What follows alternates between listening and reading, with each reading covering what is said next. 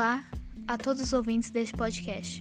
Nesse episódio, eu, Annalise e minhas colegas de classe Nicole Rocha e Karina vamos apontar estratégias competitivas genéricas de Michael Porter que aconteceram no filme Mauá, o Imperador e o Rei. Espero que vocês gostem e é isso, vamos lá.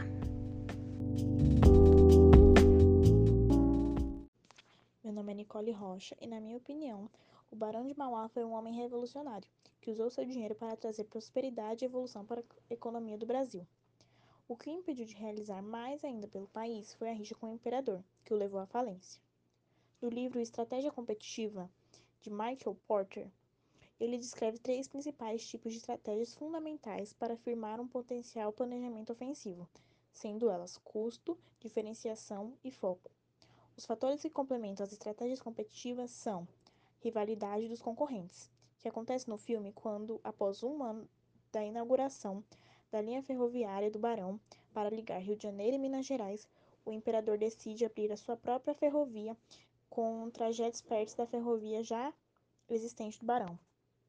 Meu nome é Karina e quando o Irineu está negociando com Rothschild para trazer iluminação a gás para o Rio de Janeiro, ele dá garantia de seu projeto, já que ele teve muitas conquistas com a ferrovia, o banco e as empresas pequenas, como mostra no filme, pedindo o empréstimo para a sua garantia seja maior. Rothschild dá todo o apoio que ele precisa por ter certeza de suas garantias que ia funcionar o projeto que ele tinha em mente.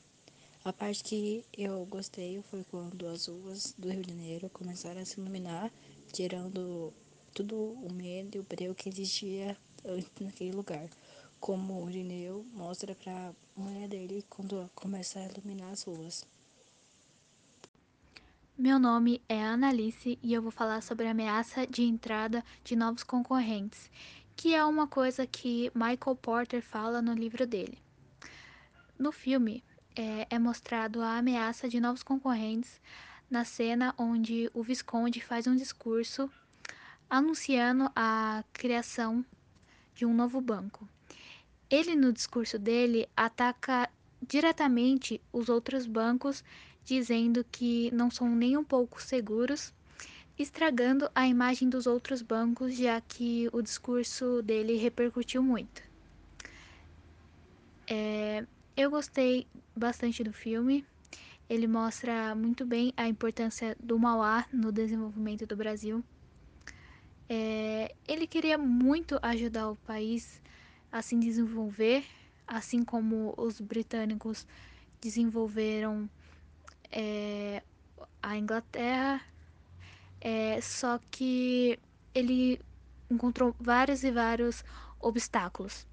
O filme é bem detalhado sobre o que acontecia na época e eu achei isso bem legal. O fato dele conseguir contar tudo de importante na época foi bem interessante.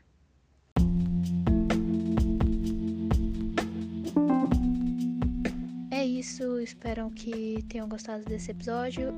Espero que tenha ficado claro as relações entre o filme e as ideias do Michael Porter, e é isso, obrigada por ouvir, até o próximo episódio.